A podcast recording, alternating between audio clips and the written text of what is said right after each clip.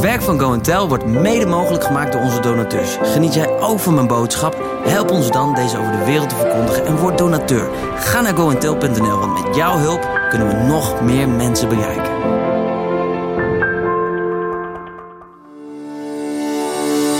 December is een maand van geven en ontvangen. Ben jij op zoek naar een leuk cadeau voor je broer, vriendin, moeder of buurman? Dan is dit goed om te weten. Van Black Friday tot en met tweede kerstdag geldt voor alle producten uit onze webshop gratis verzending. Neem een kijkje op goentel.nl en verras jezelf of iemand anders met unieke, inspirerende producten.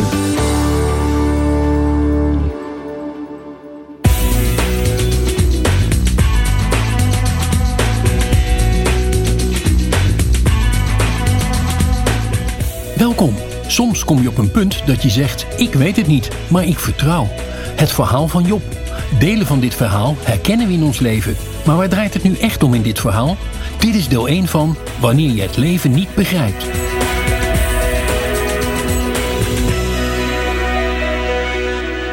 En het thema waar ik over spreken wil met je is um, Job. En Job is nou niet het meest favoriete thema van heel veel sprekers om over te spreken, omdat het gewoon best wel een ingewikkeld verhaal is. Maar ik geloof dat als we er dieper naar kijken, dat ik je kan laten zien dat God een goede God is. Juist door het enorme, ingewikkelde verhaal van Job uit de Bijbel. Even kort samengevat, voor wie niet precies weten, het verhaal van Job. Job is een rechtvaardig man. De Bijbel zegt dat hij eigenlijk alles goed deed. En hij deed het zelfs zo goed dat hij uit voorzorg voor zijn eigen kinderen offerde voor het geval hun fouten zouden maken, zodat hij in elk geval God zou behagen. Um, Job gedraagt zich rechtvaardig en daardoor is hij een gezegend man. Want zoals we weten, ook in onze wereld, wie goed doet, die goed ontmoet.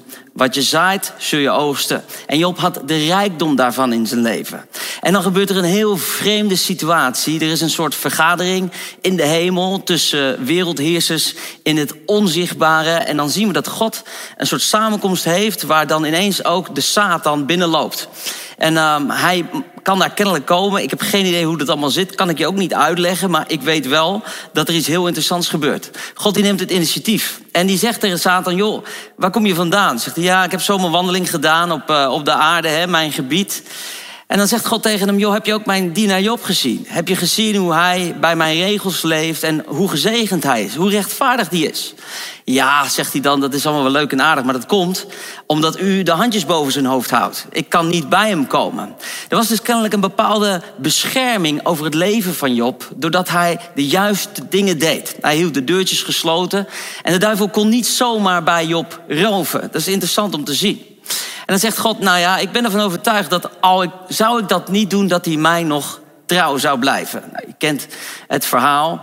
Um, en er wordt dan een soort, ja, uitdaging in de hemel bedacht. De duivel zegt, nou is goed, laten we dat dan proberen. En God zegt, oké, alleen je mag hem zelf niet aanraken. Neem hem af, uh, wat hem lief is, maar Job, laat je heel. En um, dan gebeurt er iets heel bijzonders. Nou, voordat ik verder ga in dit verhaal, wil ik even zeggen waarom pak ik dit thema. En dat is niet omdat ik denk dat jullie allemaal door zo'n soortgelijke situatie zullen gaan als Job. Maar wat ik wel denk is dat we delen van dit verhaal kunnen herkennen en in sommige momenten van ons leven eigenlijk erop kunnen leggen. En dan is het zo belangrijk om te begrijpen waar het hier echt om gaat in dit verhaal. Nou, de duivel laat er geen gras over groeien.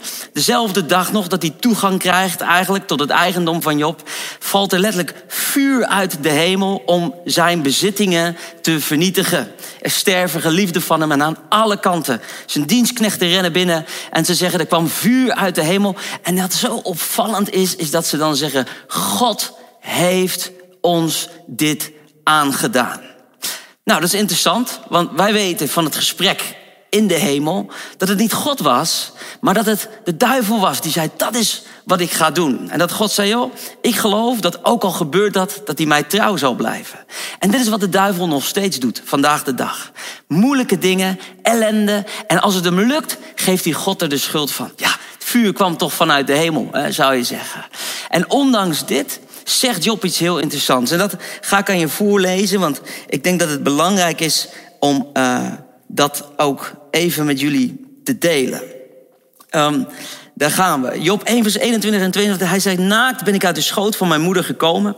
En naakt zal ik in haar schoot terugkeren. De Heer die heeft gegeven en de Heer die heeft genomen. De naam van de Heer zij geprezen. Ondanks alles zondigde Job niet. En hij maakte God geen enkel verwijt. Nou, even jou en mijn situatie. Ik denk zelf dat ik hier echt al was afgehaakt. Zoveel ellende. Uh, dat zijn altijd de momenten dat de hele wereld zegt: Nou, als er dan een God is, uh, waarom gebeurt dit dan? Houdt hij niet meer van mij? Eh, maar de liefjes plukken, hij houdt wel van mij, houdt niet van mij, houdt wel van mij, houdt niet van me. Oh nee, hij houdt toch niet van me. Dus, uh, maar Job, die blijft rechtvaardig, zegt de Bijbel. Sterker nog, hij zegt: Oké, de Heer heeft gegeven, hij heeft ook genomen, maar ik prijs God. Alleen wat belangrijk is, dit was een uitspraak van Job en niet van God. Job zegt, God heeft gegeven en genomen. Het is niet God die zei, ik heb je gegeven en ik heb je ontnomen. God had gegeven en de duivel had ontnomen. En Job zei, geprezen zij de Heer. En dat komt omdat wij niet altijd kunnen zien hoe het zit. We weten niet welke dingen er in de onzichtbare wereld om ons heen gebeuren. Ik weet niet of je het weet, maar ik realiseer me dat heel goed. Een mens is een geestelijk wezen. Je bent een door God geschapen persoon en je hebt ook behoefte om met die geestelijke wereld in contact te zijn. En gelukkig zie ik dat over de hele wereld ontstaan. Dat mensen zich realiseren dat ze kunnen intappen in die bovennatuurlijke dimensie. En het allermooiste is als je komt tot de bron van de schepping, van het hele heelal, het universum en de wereld. Dan kom je uit bij God. En Jezus heeft de weg tot God toegankelijk gemaakt. Maar goed, daar gaan we zo meteen iets meer over ontdekken aan het einde van dit verhaal. Via hem mogen we intappen in die bovennatuurlijke wereld. En Job die zei, whatever happens, ik kies ervoor dat hij het beter weet dan ik. Wat een houding. En ik denk dat dat iets is waar wij ook van mogen leren. Wat er ook gebeurt. Kun je ervoor kiezen om te zeggen, Heer, ik weet niet hoe het zit, maar ik weet wel dat u goed bent. En ik dank u ook daarvoor. Een enorm mooie houding van Job hier. Nou, vervolgens zien we inderdaad dat Job trouw blijft. En uh, er is opnieuw een gesprek, een vergadering, ergens in het heelal. Geen idee waar die meeting point is. Maar God en Satan spreken elkaar opnieuw. En Satan die zegt, ja, zegt hij, ik heb het inderdaad geprobeerd. Hij is u dan wel trouw. Maar um, als het hem zelf raakt, pas dan. Dan zal hij u ontrouw zijn. En dan zegt God, nou ja, ik denk het niet. Ik denk dat hij mij nog altijd trouw zal blijven. Ook als je aan hem zitten zal. En toen zei God, joh, als je hem dan berooft van zijn gezondheid, één ding. Het mag hem niet zijn leven kosten. God die neemt hem wel degelijk nog steeds ook in bescherming. En hij legt grenzen neer waar de duivel niet overheen kan. En weet je wat ik interessant vind om te zien? Voordat al die ellende kwam, er ook grenzen waren. Dat de duivel eigenlijk zei: Ik kan niets van hem roven, omdat hij een rechtvaardig man was. Weet je, dat is het goede nieuws voor iedereen die in Christus is. Want wij hebben nu een heel ander verbond. Wij kunnen dat allemaal niet houden. We hebben onze fouten, daar gaan we er ook zo meteen over spreken. Waardoor we eigenlijk nooit die deur helemaal dicht kunnen houden. Dus er continu geroofd kan worden. Maar de Bijbel zegt zo mooi dat als je in Christus bent, dat God zich aan zijn kant van het verbond houdt. Waardoor hij nooit faalt. En jij en ik dus in zijn bescherming. Die bloedlijn van Jezus kan nooit zomaar overschreden worden. Dus even voor de record. Hè. Um, als Job al niet aangevallen kon worden vanwege zijn rechtvaardigheid. Dan kunnen wij al helemaal niet aangevallen worden vanwege het bloed van de Heer Jezus. Alleen de vraag is, geloof je dat? Vertrouw je daarop? Weet je dat? Of begin je, net als Job, enorm aan jezelf te twijfelen op het moment dat het tegenzit? Job wordt ziek. Doodziek. Zo ziek dat hij op de vuilnisbelt zit en met potscherven zijn eigen zweren probeert te stillen van de jeuk. Hij wordt zo doodziek dat uiteindelijk zijn vrouw langskomt en zegt: Lieverd, geef het op, vervloek je God en sterf. Wij hebben geen flauw benul van hoe heftig dat geweest moet zijn. En als er één ding is wat ik lees in het verhaal van Job, dan is het deze vraag. Wat heb ik gedaan dat ik dit nu verdien? En ik denk dat het verhaal van Job zo betekenisvol is, omdat het inderdaad een man was die niets had gedaan die dat verdiende. Dat was er gewoon niet. Er was geen aanleiding voor zijn enorme strijd. Geen aanleiding. En Job die vraagt zich af, wat heb ik verkeerd gedaan?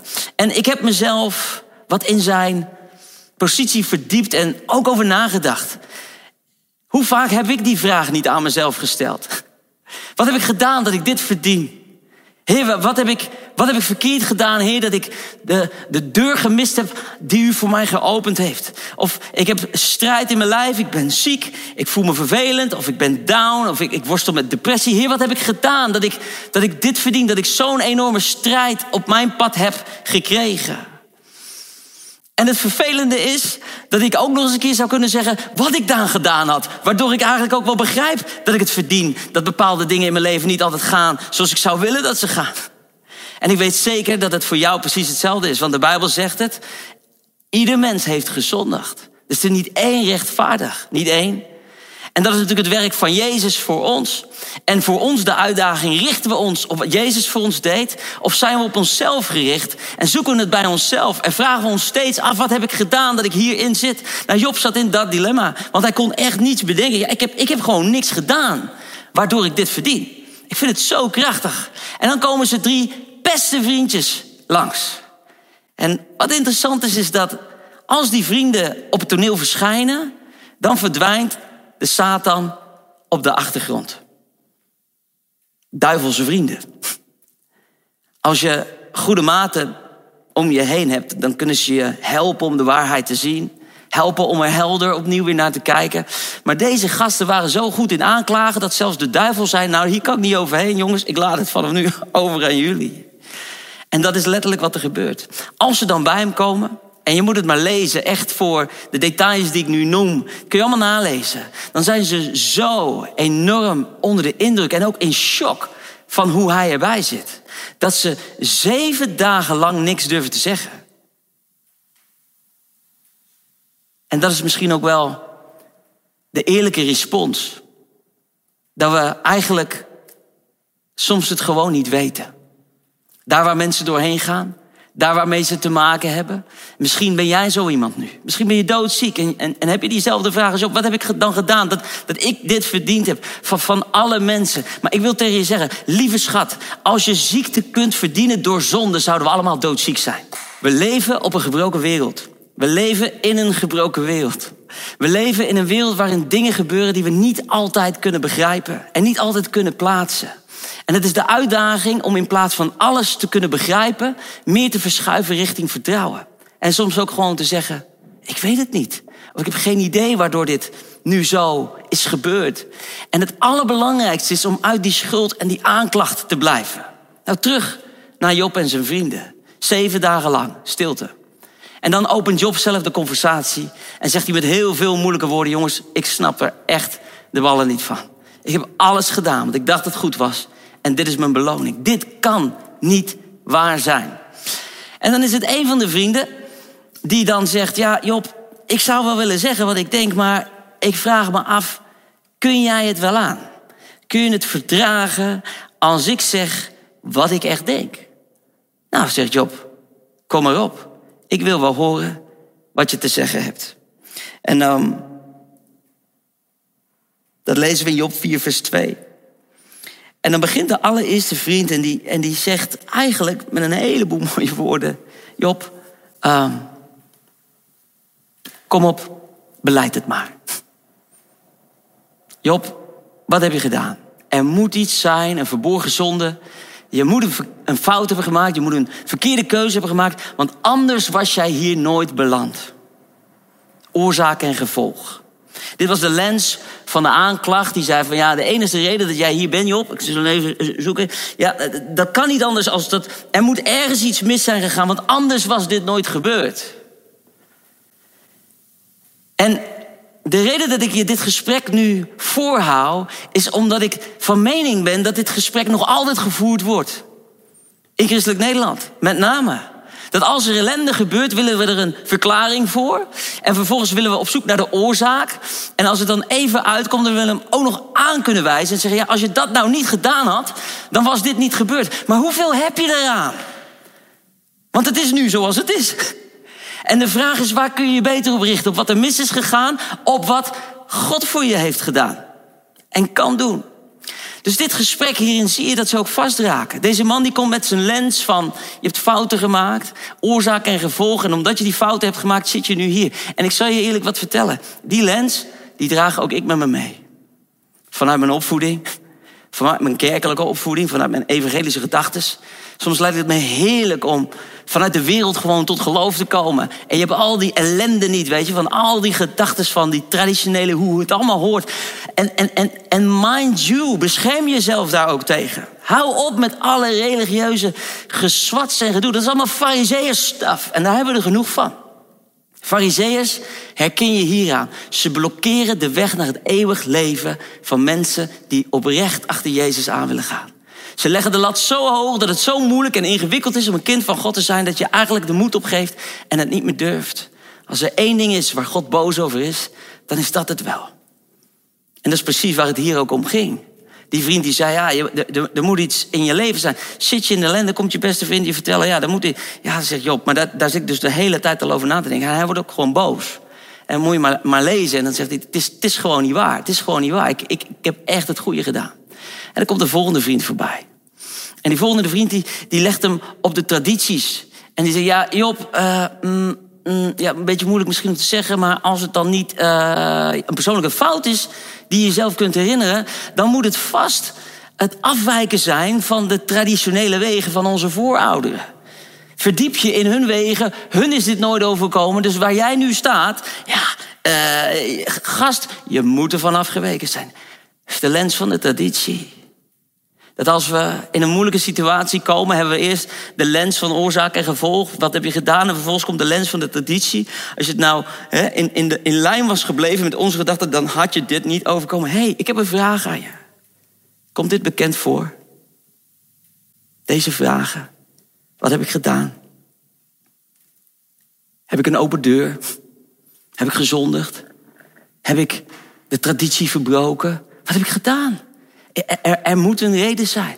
En ook deze man probeert met man en macht, met al zijn overtuigingen, Job erin te trekken. Job, zoeken, graven, vind het. Want als je het vindt, dan kun je het beleiden en dan kan God je uiteindelijk genezen. En dan komt die allerlaatste en die is, die is wettisch. En die zegt, ja Job, je, uh, je, moet ergens iets van de wet en de regelgeving hebben overschreden. Want, want, want de duivel kan nooit zomaar hier. Dus, dus, dus er moet iets verkeerd zijn. Weer een andere lens van de wet. En mijn lieve vriend en vriendin, of je dat nu realiseert of niet. Wij hebben vaak allemaal een lens in onze zak. En met die lens kijken wij naar wat er met iemand gebeurt op het moment dat iemand ziek is. Of op het moment dat iemand sterft. Op het moment dat iemand door een moeilijke situatie gaat. En dan vragen we ons af Heer, hoe kan dit nou? En dan proberen we het te verklaren met alle lenzen die we hebben meegekregen vanuit ons verleden. Maar wat als we het gewoon niet weten? Wat als we gewoon God niet zijn? Wat als we gewoon het leven ontvangen als een cadeau? En dat we nemen en ontvangen wat God ons geeft. En als het moeilijk is, dat we weten en durven te vertrouwen dat ook Hij daarin is. Weet je, de kracht van geloof is een soort snelweg waarbij de dingen van God tot je komen. Alleen geloof hoeft zichzelf niet te overschreeuwen.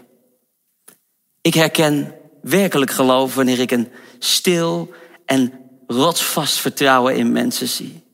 Als ik mensen zie beleiden, proclameren, dan hoor ik eigenlijk een heleboel overschreeuwing van wat hun grootste angst ten diepste is. Maar als je echt weet dat je een geestelijk wezen bent, dat je contact hebt met het bovennatuurlijke door je relatie met Jezus Christus, man, dan, dan, dan is er voor jou een plek midden in die moeite waarin toch God met je communiceert en hij je draagt. Dat is wat ik je gun. Tot zover deel 1 van Wanneer je het leven niet begrijpt. Heb je vragen of wil je gebed? We horen het graag op info@goentel.nl. Het laatste nieuws over al onze activiteiten vind je altijd in de Simply Jesus app. Download hem nu op Google Play of in de App Store. Simply Jesus, our message to the world.